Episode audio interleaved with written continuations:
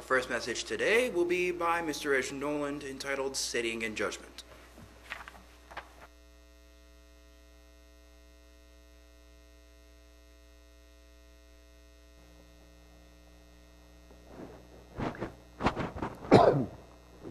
Sorry. In the 1940s, or about, during and shortly after the uh, uh, World War II, there were a couple of ladies that made a significant impact upon uh, um, all the rest of psychology ever since then. They were Isabel Myers and her mother, Katharine Briggs. They developed a self-reporting uh, personality type inventory uh, based on the work of Carl Jung and um, uh, his study of personality types, um, uh, which featured four distinct that um, four dichotomies that, that uh, together make up an individual's personality profile. There's the introvert, extrovert dipole, which identifies the source of our energy and how we interact with the world around us. There's the sensing intuition dipole that relates to how we gather information. The thinking feeling dipole, which describes how we make decisions. And the perceiving judging dipole, indicating how we relate to the external world. It's that last dipole that I want to focus upon today. So, what does it mean to be a judge? That's a good question. The recent confirmation hearings of now Justice uh, Ketanji Brown Jackson the Supreme Court to replace retiring Justice Stephen Breyer have raised to our consciousness just what it means to be a judge. So has the recent scandal involving uh, Justice Clarence Thomas not recusing himself in the light of disclosure of the involvement of his wife, Virginia Thomas, uh, in the January 6, 2001 insurrection and attack on the Capitol. As a result of which we discovered something. There's no written code of ethics for the um, Supreme Court justices.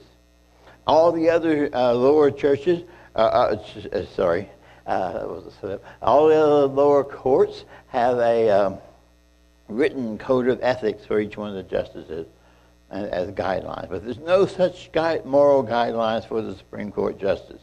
Rather, each one is left to his own discretion. Um, supposedly having the maturity and the conscience to rescue himself, uh, to recuse himself at, at the at appropriate times. All our lower courts have formal written guidelines, not the Supreme Court. Uh, justices on the High Court are deemed scrupulous enough to be self-regulating. So, what does it mean to be a judge anyway? A judge is essentially an evaluator one who evaluates how well something complies to a set standard. So the act of judging itself uh, implies the existence of a standard. Do you realize that? The act of judging itself implies the existence of the standard of conformity against which the item is measured. While the consequences are often attributed to the item's uh, compliance with the standard, those consequences are not necessarily part of the judging process. It is the process of judging, a process of evaluation that makes something judge, judged or not. Also, a judge can, is often cast in the role of an arbitrator, one who mitigates between two different parties. Further, whether we are judges or not depends largely on our personalities. Okay, uh, our personality for that tendency is a natural part of some personalities, but completely foreign to others. Teachers, for example, are inherently judges. It's part of the job description. Okay? We have to evaluate things. In contrast, perceivers observe the world around them, taking note of every intricate detail, but without passing judgment on that observation. These people tend to be a little bit more accepting of diversity and open to differences as expressions of uh, various viewpoints. Scripture does indeed encourage us to develop righteous judgment. I don't know if you're aware of that, but it does. Um, to discern the difference between good and evil, between right and wrong, between truth and lies, between humane and the cruel, between empathy and apathy, between greedy self-interest and charity. For as Paul tells us in his letters to the Corinthians, we shall all be judged as angels. Uh, we shall all judge angels as well as fellow human beings. Let's turn there, if you will. 1 Corinthians 6, verses 1 through 3.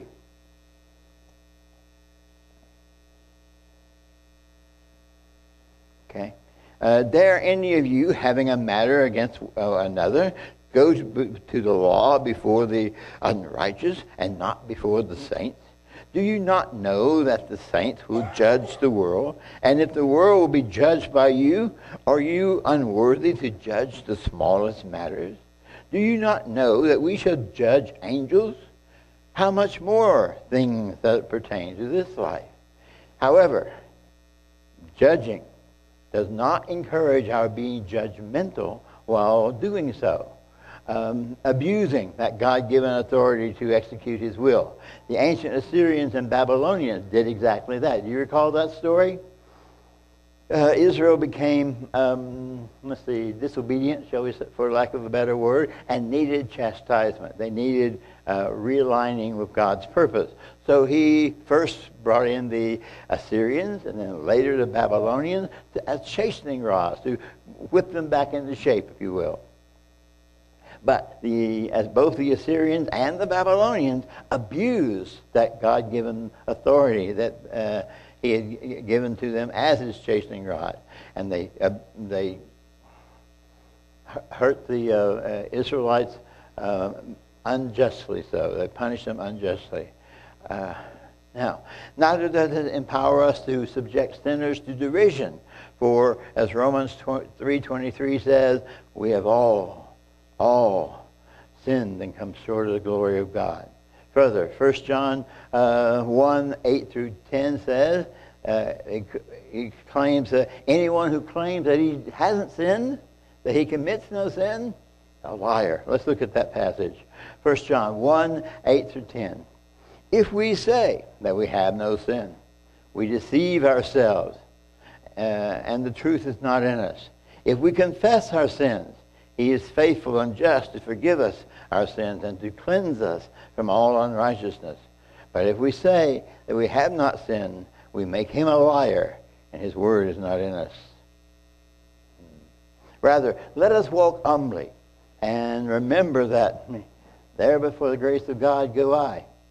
There, but for the grace of God go I. Let us not inflict a cruel or unusual punishment uh, for the misdeeds of another. Abandoning, the, that's one of the things that I have always puzzled me. Why do people be so judgmental? They abandon a brother just at the time he needs it the most.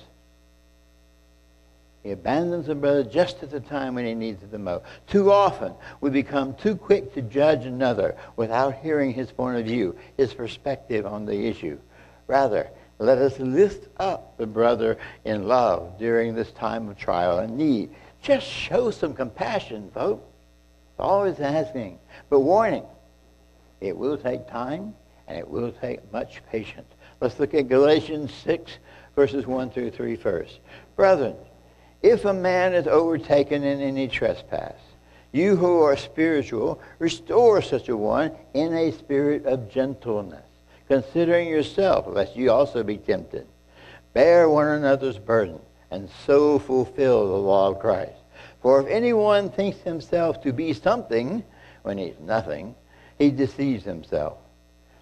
James echoes the same idea um, in James 5 19 and 20. Brethren, if any among you wanders from the truth, and someone turns him back, let him know that he who turns the sinner from his error of way shall save a soul from death and cover a multitude of sins. Of course, it's easy to be judgmental if we've never experienced what the other person is going through. Often, we don't know the rest of the story, as Paul Harvey used to say. We don't know what stress and inner turmoil he may be uh, enduring. For example, someone who has always lived in a stable marriage and family uh, may have difficulty empathizing with someone who is going through a divorce. Someone who has never smoked tobacco or marijuana doesn't understand the hold that those weeds have on him. The addict may be um, agonizing over his decision, fighting in, inner demons as he wars against carnal desires while knowing what is right. That's a tough spot to be in. You know what is right, but you find yourself doing exactly what you don't want to do anyway. Paul knew what it was. Romans 7, uh, 14 through 24, he recounts that uh, state of mind that he was in. Look at that one. This is a, For we know that the law is spiritual, but I am carnal, sold under sin. For what am I doing? I do not understand. For what I will to do, that I do not practice. But what I hate, that's what I do. If then I do I do what I will not to do, I agree with the law that it is good. But now it is no longer I who do it, but the sin that dwells in me. For I know that in me, there is, that is in my flesh, nothing good dwells. For to will is present with me, but how to perform what is good, I do not find. I do not find. For the good that I will to do, I do not do. But the evil that I will not to do, that's what I do. Can you imagine being in this kind of predicament, knowing that what you're doing is bad, but doing it anyway? Mm. But the evil that I will not do, that I practice. Now, if I do, if I do what I will not do, it is no longer I who do it, but the sin that dwells in me. I find in a law that evil is present with me the one who wills to do good. I delight in the law of God according to the inward man, but I see another law in my members, warring against the law of my mind and bringing me into captivity to the law of sin which is in my members. O wretched man that I am, who would deliver me from my body of death? That's the state of mind. And we all are in that position, or most of us. Anyone here not sin? Okay. Instead, we need to assure our brothers that there is some way out of the trial that we're in facing, out of that difficulty. 1 Corinthians 10.13 provides us that assurance. Um, no temptation has overtaken you except such as is common to man, but God is faithful, who will not, be, will not allow you to be tempted beyond what you are able. But with that temptation, will also make a way of escape that you may be able to bear it. Now, a judge is much more than someone who simply applies a rule of law without respect for contingencies. A judge tempers the law with compassion and humility, ruling accordingly. A robot could administer the law and execute judgment, but God wants more from us than that as a judge. So, what are the characteristics of a judge? I've given you a handout here so that you can see that. I've got a list on the lower left-hand side. There's a list of the things I consider to be appropriate for judges. First one is maturity, experience. You've got to know, you've got to have lived in order to be able to judge other people, right? Would everyone agree to that? There has to be some experience, some maturity to being a judge. Article, um, now, while that is true, there's no age requirement for us in the Constitution. Did you realize that? Article 3, Section 1, uh, says that the judges are all, justices are all appointed uh, by the president himself. There's no age requirement, but the current ages uh, range from 52 to 82.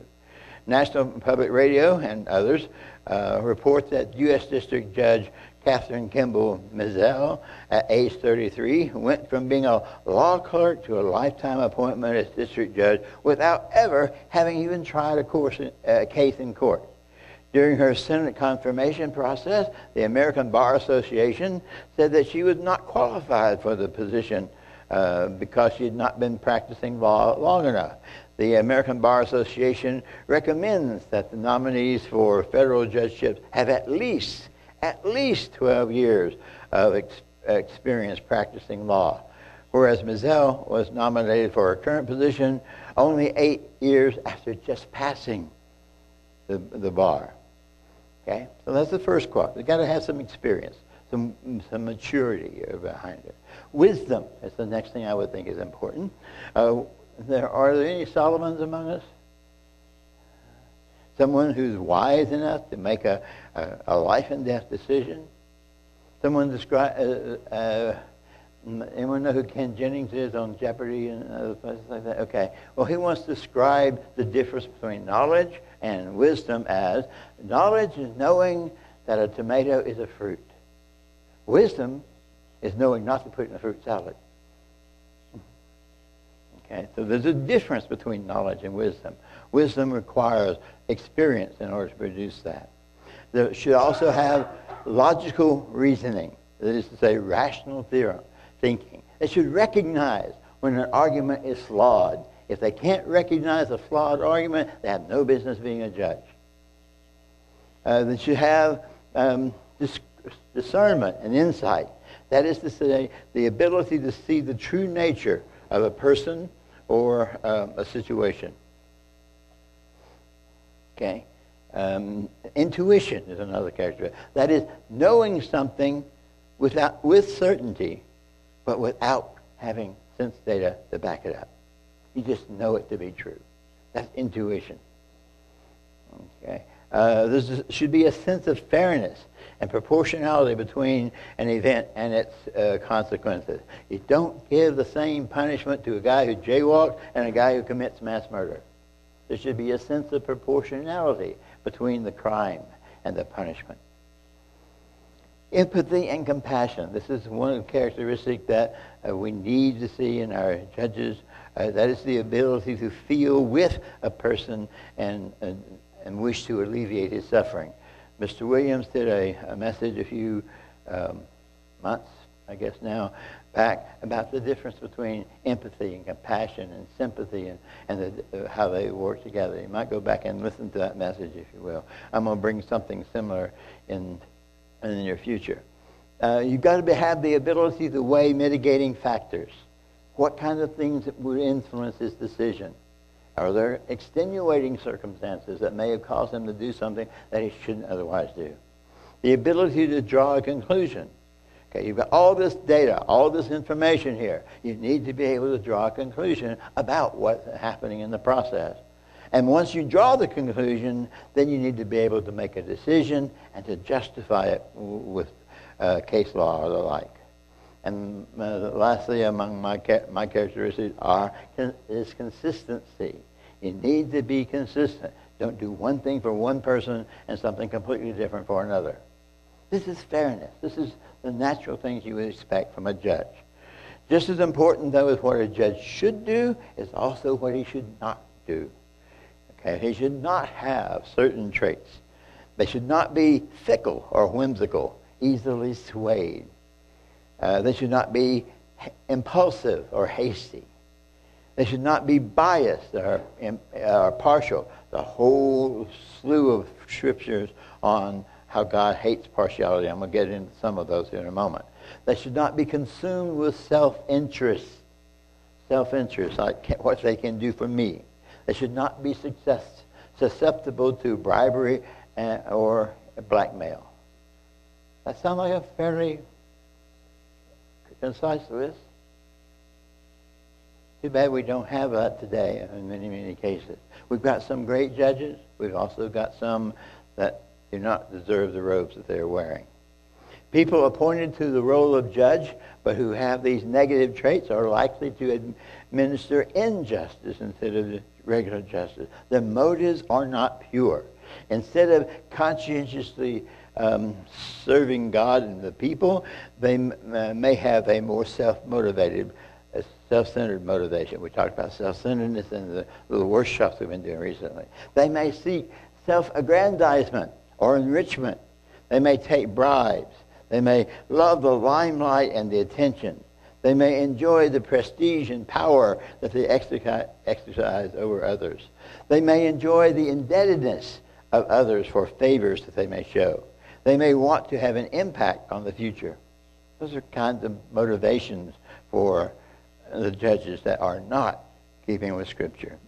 Jesus saw such behavior and motivation in the scribes of his day, and he warned against them. Look at Luke 20, verses 46 and 47. Beware the scribes who, dare, who desire to go around in long robes. That's the prestige I was telling you about.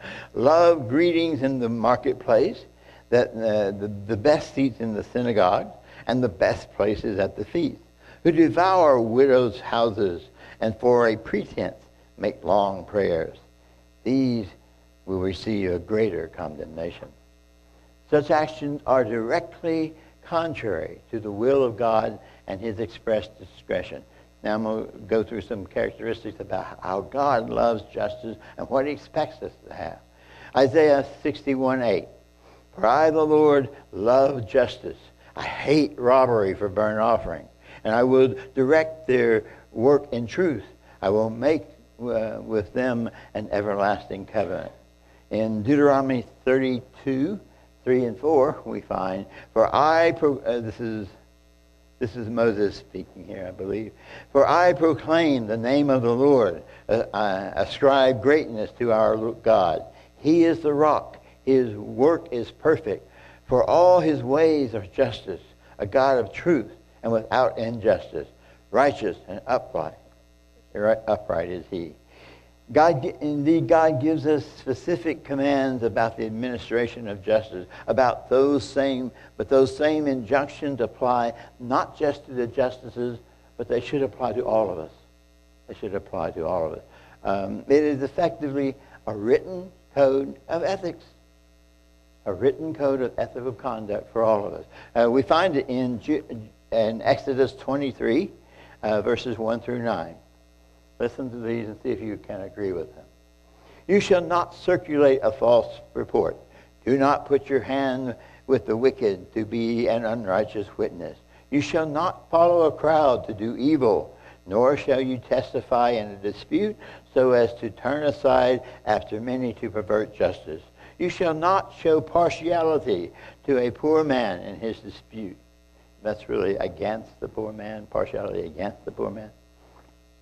Uh, if you meet your enemy's ox or his donkey going astray, you shall surely bring it back to him again.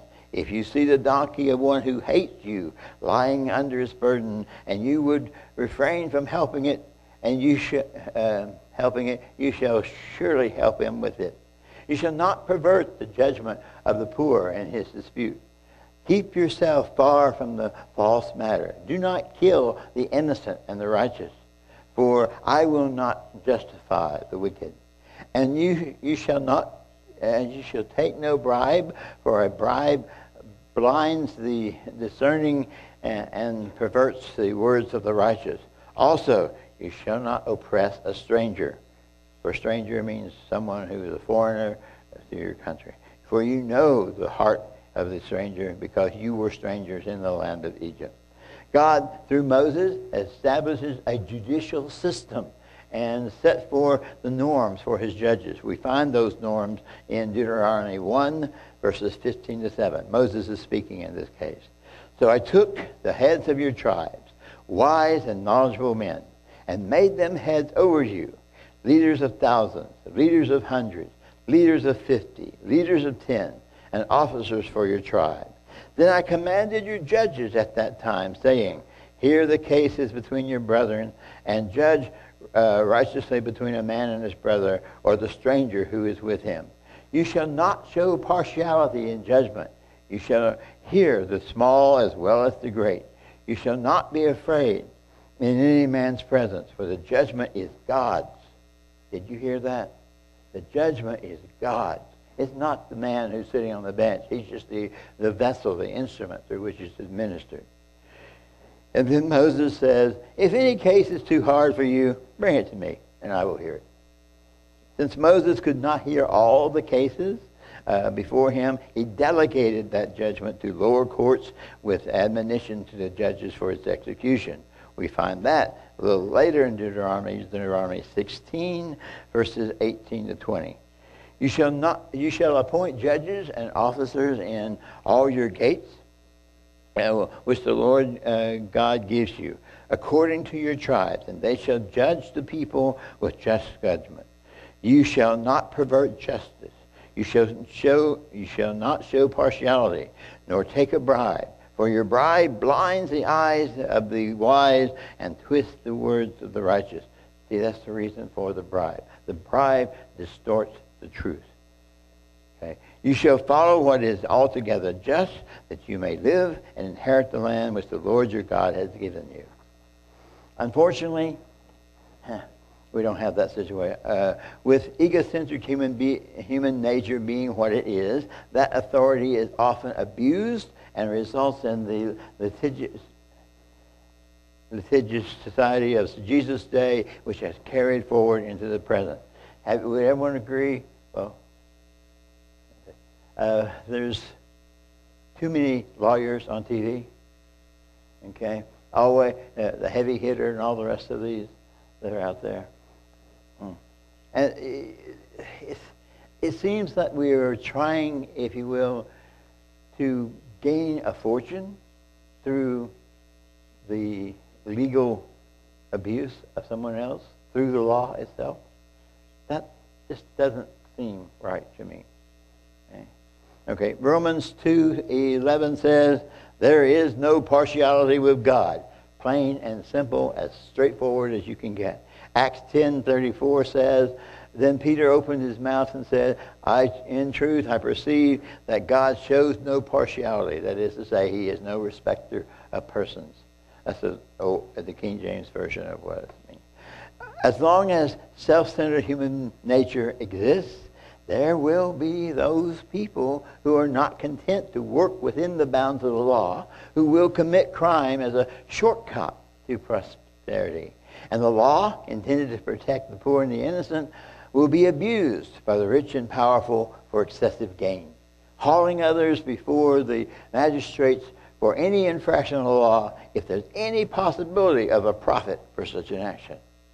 Ideally, we would be, be we would self-police. We would make amends for the wrongs that we may have done to others on our own without having to bring it before the magistrates, without having to bring our brothers before the judges we,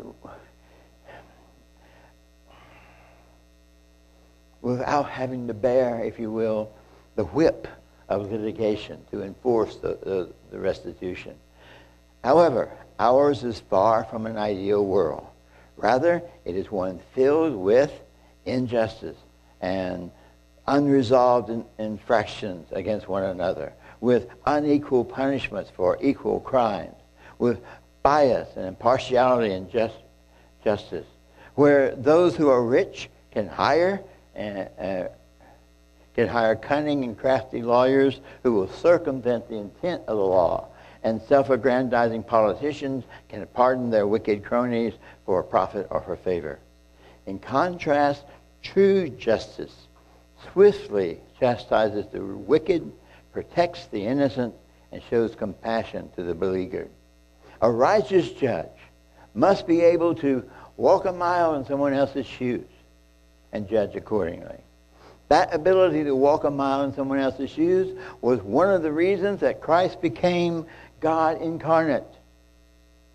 He wanted to know what it was like to experience humanity firsthand, to know what it's like to be human.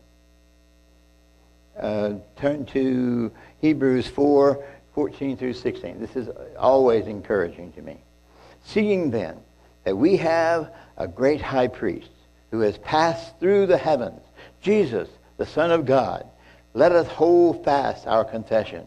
For we do not have a high priest who cannot sympathize with our weaknesses, but was in all points tempted as we are, yet without sin. Let us therefore come boldly to the throne of grace, that we may obtain mercy and find grace to help in a time of need. Indeed, the central pillar of judgment must be compassion, with appropriate mercy shown for mitigating circumstances, without which justice becomes nothing more than a dispensary of punishment. Can you imagine facing a Christ who is just a judgment, a dispenser of punishment, a Christ without compassion? Someone who might say, huh, I lived a sinless life. Why didn't you? I don't want to face that kind. I'd rather have the merciful God that we do to um, serve. I'd rather meet with a compassionate elder brother who could understand my trial and forgive me of my weaknesses. Likewise, we should not be hasty to pass judgment or swift to punish.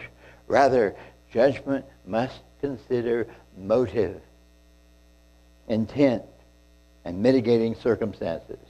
Do we condemn equally one who steals out of hunger and one who exploits workers for profit? Do we condemn those equally?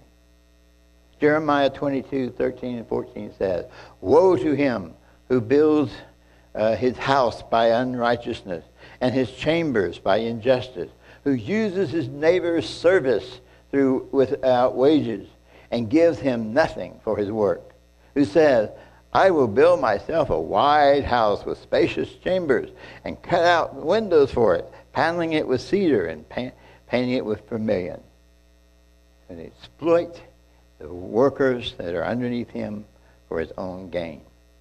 In uh, chapter 4 of the same uh, of the epistle of James, uh, we just studied this recently. James condemns such wor- worldliness. James 4, verses 1 and 2 says, Why do you fight and argue with each other? Isn't it because you are full of selfish desires that fight to control your body? You want something you don't have, and you will do anything to get it. You will even kill, but you still cannot get what you want, and you will and you won't get it by fighting and arguing. You should pray for it. James 4, a little bit later uh, down, says, uh, My friends, don't, this is James 4, verses 11 and 12. My friends, don't say cruel things about others. If you do, um, or if you condemn others, you are condemning the law of God. Or God's law. Condemning law of God's law. And if you condemn the law, you put yourself above the law and refuse to obey either it or God who gave it. God is our judge, and he can save or destroy us. What right do you have to condemn anyone? Paul advised Timothy against being hasty in judgment. Look at this in, in 1 Timothy 5 19 to 22. Do not receive an, an accusation against an, uh, against an elder brother, except from two or three witnesses. Those who are sinning uh, rebuke in the presence of all, that they may also fear. He's talking about the rest of the congregation. You, you make an, uh, an um, example of them, so the rest of the congregation doesn't do, do the same thing. I charge you before God and the Lord Jesus Christ and the elect angels that you observe these things without prejudice doing nothing with partiality. Do not lay hands on anyone hastily, nor share in other people's sins. Keep yourself pure. Rather, good judgment requires wisdom and discernment. Those are two things that a good judge needs, uh, among others. Um, James 3, verses 13 through 17. Who is wise and understanding among you? Let him show uh, by good conduct, that his works are done in the meekness of wisdom. But if you have a bitter enemy, if you have bitter envy and self seeking in your hearts, do not boast and lie against the truth. This wisdom does not descend from above, but is earthly, sensual, demonic. Where envy and self seeking exist, confusion and everything evil thing are there. But the wisdom that is from above is first pure, then peaceable, gentle, wi- willing to yield, full of mercy and good fruits, without partiality, without hypocrisy. In a democracy, each of us is a judge. Our vote is our judgment. So when we vote, we must judge the issue or the candidate against the standard of righteousness, against the touchstone of truth and compassion. We have district courts, we have appeals courts, Supreme Court composed of our nine justices appointed by the president and confirmed by the Senate on a lifetime appointment so that they, they could remain impartial. They don't have to be worried about the next election and getting reelected because they've got a lifetime appointment. That was the purpose behind it with the founding fathers. Hence, their influence is not simply incidental to a specific case, but it is generational. It applies to an entire group. in antiquity, the king was the ultimate authority, hence they brought issues to Solomon. Um, and, the, and the old adage was the land and the king are one. Britain's justice system was founded upon that one principle. The land and the king is one. So, as goes the king, so goes the land. Thus, having a wise and consistent king was crucial to the success of a nation. We have the best king, priest, and judge that is possible in Jesus, who took on flesh at great peril to himself just to know firsthand what it was like to be human so that he could empathize with us in all the trials that we go through. Closing scripture, James 2, uh, verses 9 and then 12 through 13. Uh, 2 9 says, But if you show partiality, you commit sin and are convicted by the law as transgressors. 12 and 13 says, So speak and so do as those who will be judged by the law of liberty. For judgment is without mercy to the one who has shown no mercy. Mercy triumphs over judgment. So, yes, be the judges that or we are being trained to be, but judge wisely and with compassion.